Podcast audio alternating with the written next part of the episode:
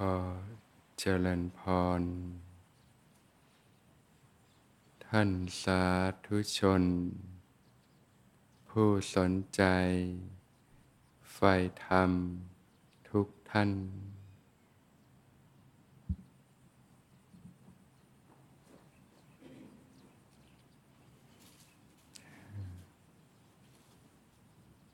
การฝึกปฏิบัติ ก็อาศัยการวางใจที่ถูกต้องในการสละละวางจากสิ่งต่างๆ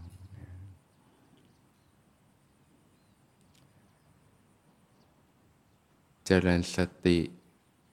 ให้ต่อเนื่องกันไปนะ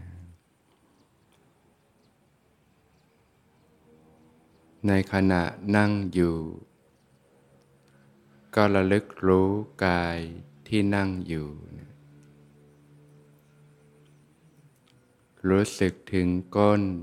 ที่สัมผัสพื้น รู้สึกถึงขาที่สัมผัสพื้น รู้สึกถึงกายที่นั่งอยู่รู้สึกถึงการหายใจ รู้ลมเข้าลมออกเนี่ยไปเรื่อยๆ สบายๆนะหลักของสติปัฏฐานสี่นะ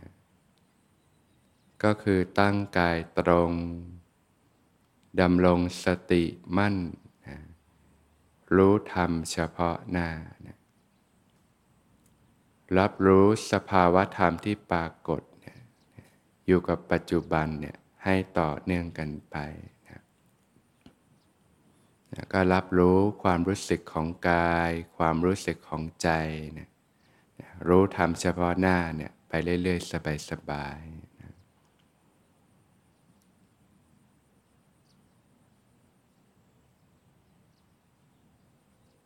ในขณะยืน ก็ระลึกรู้กายที่ยืนอยู่ ทำความรู้สึกตัวในขณะยืนนะในขณะเดิน ก็ระลึกรู้กายที่เดินอยู่ ทำความรู้สึกตัวในขณะเดินคูเหยียด เคลื่อนไหว ตั้งกายไว้อย่างไร ก็มันระลึกรู้สึกตัวขึ้นมาอยู่เสมอนะเจริญสติให้ต่อเนื่องกันไปนะ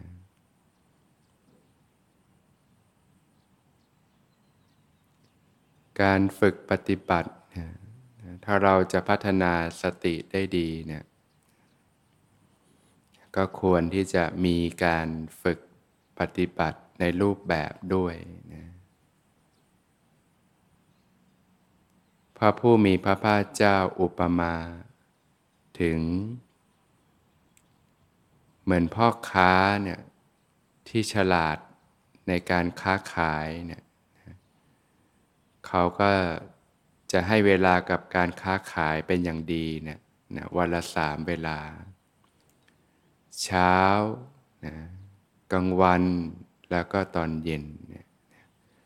เขาก็สามารถทำมาค้าขายสร้างผลกำไรขึ้นมาได้นะในการฝึกปฏิบัติเนี่ยองค์สมเด็จพระสัมมาสัมพุทธเจ้าก็ทรงแนะนำเนี่ย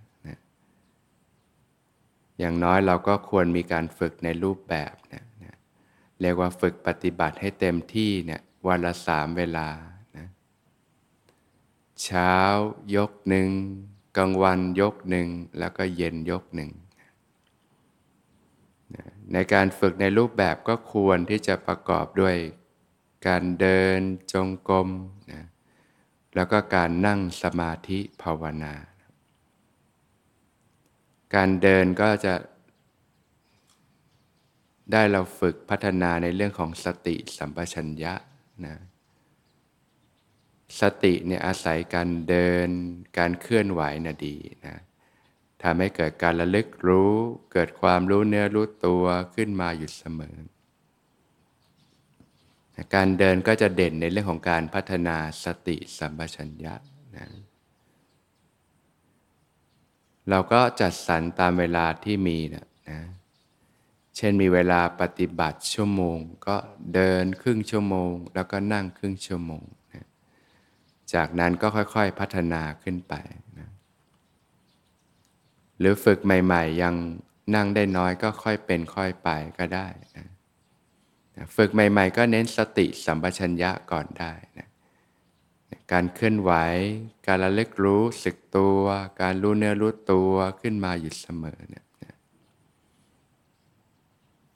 ส่วนการนั่งภาวนาก็จะเด่นในเรื่องของการพัฒนาสภาวะธรรมภายในนะในเรื่องของสมาธิ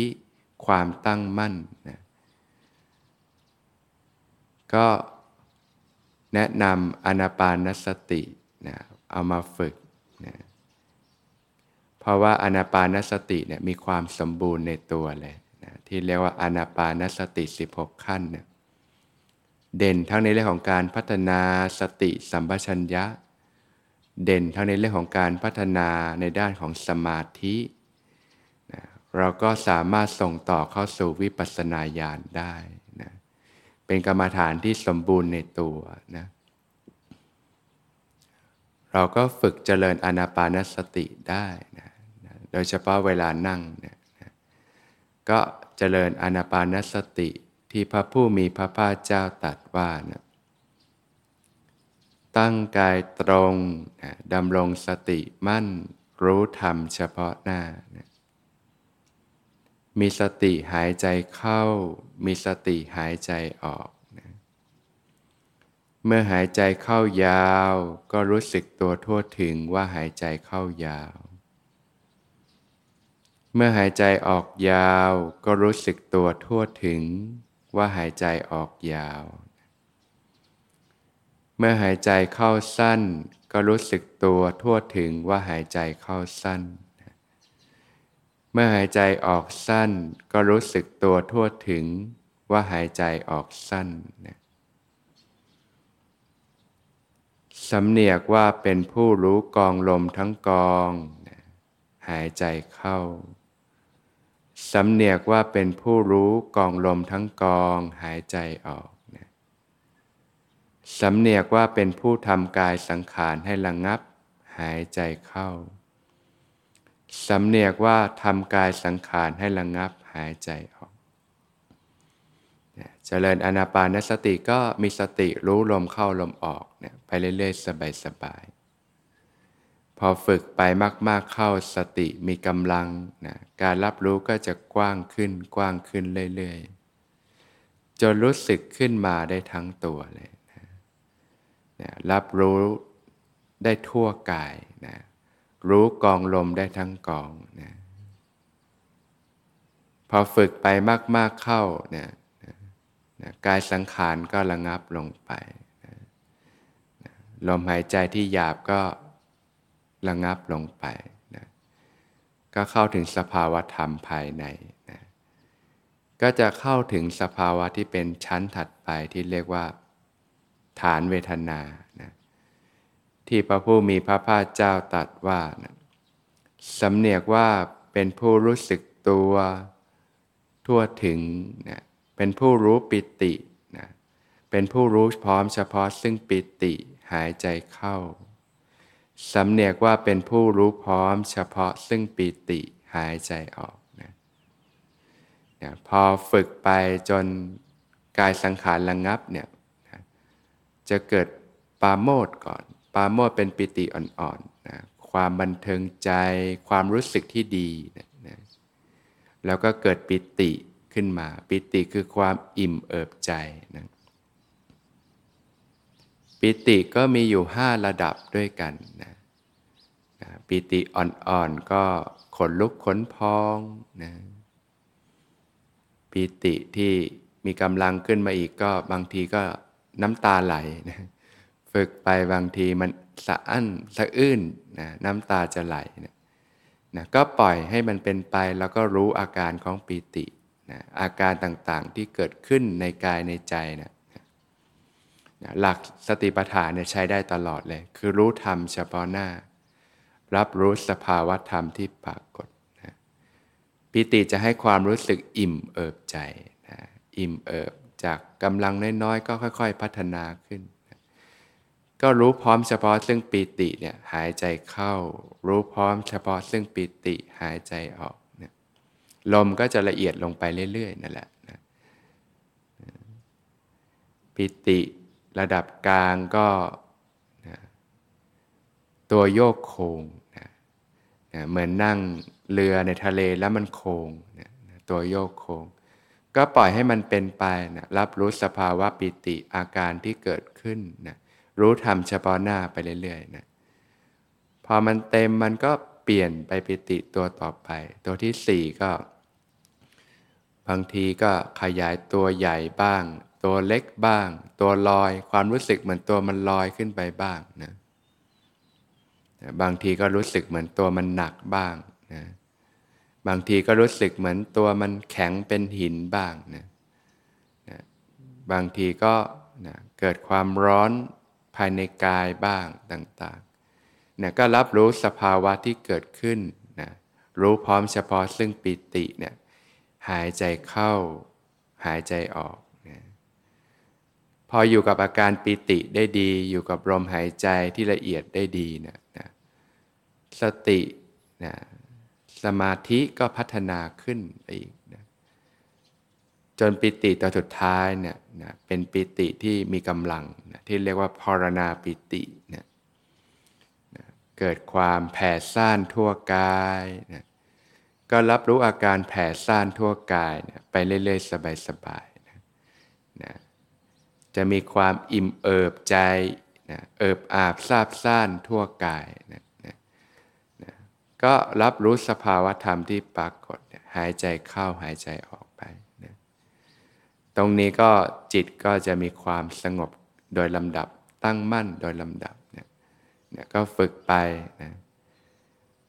สำเนียกว่าเป็นผู้รู้พร้อมเฉพาะซึ่งปิติหายใจเข้า สำเนียกว่าเป็นผู้รู้พร้อมเฉพาะซึ่งปิติหายใจออก สำเนียกก็คือการสังเกตศึกษาเรียนรู้นะรับรู้สภาวะที่ปรากฏนั่นแหละเมื่ออยู่กับปีติได้ดี อยู่กับความอิ่มเอิบใจได้ดีกายก็เบา จิตก็เบานะเมื่อรับรู้กายเบาจิตเบาไปเรื่อยๆนะลมก็ละเอียดลงไป กายก็เบาจิตก็เบานะ เมื่อรับรู้สภาวะกายเบาจิตเบามากๆเนี่ยใจก็มีความสุขนะที่พระองค์ตรัสว่าเนี่ยสำเนียกว่าเป็นผู้รู้พร้อมเฉพาะซึ่งสุข หายใจเข้านะสำเนียกว่าเป็นผู้รู้พร้อมเฉพาะซึ่งสุขนะหายใจออกนะนะพออยู่กับความเบามากๆเนี่ยใจก็มีความสุขนะนะ มีปิติด้วยมีความสุขด้วยนะหล่อเลี้ยงจิตใจ หล่อเลี้ยงธาตุขันเนี่ยนะตรงนี้แหละความสุขจากเนคขมมะนะจากความปัสจากกามและอกุศลธรรมต่างๆนะจิตใจก็มีความชุ่มเย็นโดยลำดับลำดานะลมหายใจก็ละเอียดลงไปโดยลำดับลำดาเช่นกันนะก็รับรู้สภาวะที่เกิดขึ้นพร้อม รับรู้ลมหายใจเนี่ยไปเรื่อยๆ สบายๆนะก็พัฒนาให้ต่อเนื่องกันไป อันนี้ก็จะมาในเรื่องของสมาธิแล้วนะเข้าถึงความสงบภายในพอเราฝึกเสร็จเราก็ถอยออกมารู้สึกตัวทั่วพร้อมเนี่ยเราก็เจริญสติสัมปชัญญะให้ต่อเนื่องกันไปเนี่ยการฝึกในรูปแบบอย่างน้อยๆวันหนึ่งก็สามเวลา นะฝึกให้เต็มที่เนี่ยเช้ากลางวันเย็น ถ้าเราในระหว่างใช้ชีวิตทางโลกเราไม่มีเวลาจริง ๆ เราอาจจะนั่งก็ได้ส่วนการเดินเราใช้การฝึกสติระหว่างวันก็ได้นะสมมุติเรามีเวลาน้อยแค่ครึ่งชั่วโมงเนี่ยเราอาจจะเลือกที่จะนั่งภาวนาก็ได้ แต่เราควรจะเจริญสติในระหว่างวันมาด้วย ครึ่งชั่วโมงนั้นจะได้เป็นเวลาในการพัฒนาสมาธิสภาวะธรรม ในการฝึกปฏิบัติควรพัฒนาทั้งสติสัมปชัญญะ แล้วก็พัฒนาในด้านของสมาธิควบคู่กันไปนะแต่ถ้าเรามีเวลาเราก็ควรที่จะเดินแล้วก็นั่ง แล้วก็ค่อยๆพัฒนาขยับเวลาขึ้นไปพอเราปฏิบัติเราเริ่มเกิดสภาวะเนี่ยกำลังใจมันมาเนี่ย เราก็จะเห็นคุณค่าของการฝึกปฏิบัติมากขึ้น เราก็ลดเวลาไอ้สิ่งที่มันไม่ได้จำเป็นกับชีวิตลง การดูหนังฟังเพลง การเพลิดเพลินอยู่กับเรื่องราวข่าวสารต่างๆ สมัยก่อนเราอาศัยสิ่งเหล่านี้เป็นเครื่องอยู่ของใจเรา อยู่เฉยๆไม่ได้ ต้องคอยดูโทรทัศน์บ้าง ดูโทรศัพท์บ้าง เสพสิ่งต่างๆบ้าง แต่พอเราเริ่มมีเครื่องอยู่ใหม่ละ จากการปฏิบัติภาวนา เราก็สละวางสิ่งเหล่านั้นลงไป จริง ๆ แล้วคนเราก็มีเวลาเท่ากัน 24 ชั่วโมงนะอยู่ที่ว่าเราจะเห็นคุณค่ากับสิ่งใด เราให้เวลากับสิ่งนั้นนั่นเอง เราเห็นคุณค่ากับสิ่งใด เราก็ให้เวลากับสิ่งนั้นเสมอนะมันขึ้นอยู่กับแต่ละท่านนั่นเอง ทุกคนก็มีเวลาเท่ากัน เพราะฉะนั้นก็ควรที่จะจัดสรรเวลาในการฝึกปฏิบัติในรูปแบบแต่ละวันด้วย อย่างน้อยก็เช้ายกหนึ่ง เย็นยกหนึ่งก็ยังดีนะกลางวันบางทีมันอาจจะทำงานต่อเนื่อง แต่เวลาระหว่างวันเนี่ยเราก็พยายามเจริญสติเนี่ยให้ต่อเนื่องกันไประลึกรู้กาย ระลึกรู้ใจทำความรู้สึกตัวขึ้นมาอยู่เสมอ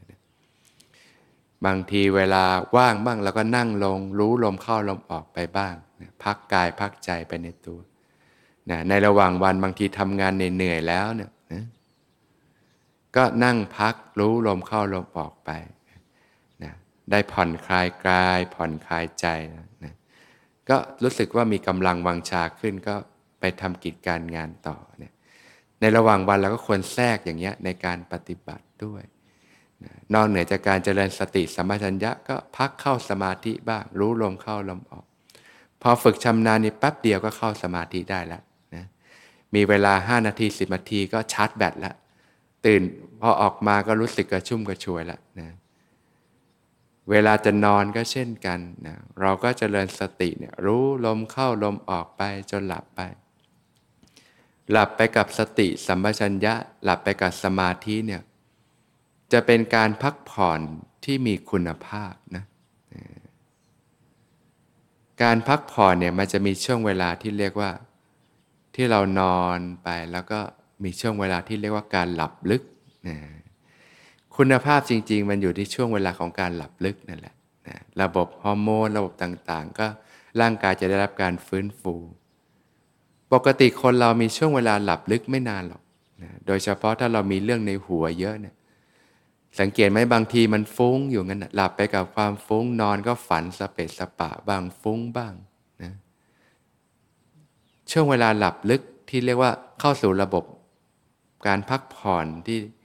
ที่ร่างกายพักผ่อนสนิทจริงๆเนี่ยมันสั้นนะในสำหรับคนทั่วไปนะแต่ช่วงนั้นแหละคือช่วงเวลาที่สำคัญที่สุดของการพักผ่อน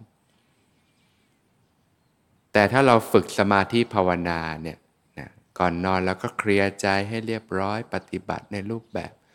ชำระสะสางสิ่งที่มันค้างคาในจิตใจของเรา ถ้ามันเกลี้ยงเกลาดีนี่ก็การพักผ่อนก็สบายหลับก็เจริญสติรู้ลมหลับไปตรงเนี้ยผลจากการที่หลับไปกับสมาธิเนี่ยหลับไปกับความรู้สึกตัวเนี่ยจะทำให้เป็นการพักผ่อนที่มีประสิทธิภาพ คล้าย ๆ การหลับลึกเลยทีเดียว สังเกตบางคนพอจิตถึงสมาธิเนี่ยหลับไปบางทีพักผ่อนไม่นาน ตื่นมาก็สดชื่นละกระปี้กระเป๋าไม่เพียรเพราะว่าเป็นการพักผ่อนที่มีประสิทธิภาพนั่นเองนะเพราะฉะนั้นการภาวนามันก็เกื้อกูลการใช้ชีวิตของเรามากทีเดียวนะการกินการอยู่การใช้ชีวิตต่างๆ ก็จะเรียบง่ายขึ้นเพราะว่าใจเราชุ่มเย็นมีความสุข จิตใจไม่เล่าร้อนเนี่ยมันก็ไม่ต้องดิ้นรนกระเสกกระสน ไปกับโลกมากมายนะเรียกว่ามีชีวิตที่อยู่เย็นเป็นสุขนั่นเองนะชีวิตเราก็จะง่ายขึ้นเยอะเลย ถ้าเรารู้จักภาวนาเป็นหลักของใจ รู้จักหลักธรรมในการดำเนินชีวิตต่างๆเนี่ยนะชีวิตมันจะเรียบง่ายขึ้นเยอะนะมีชีวิตที่อยู่เย็นเป็นสุขนะ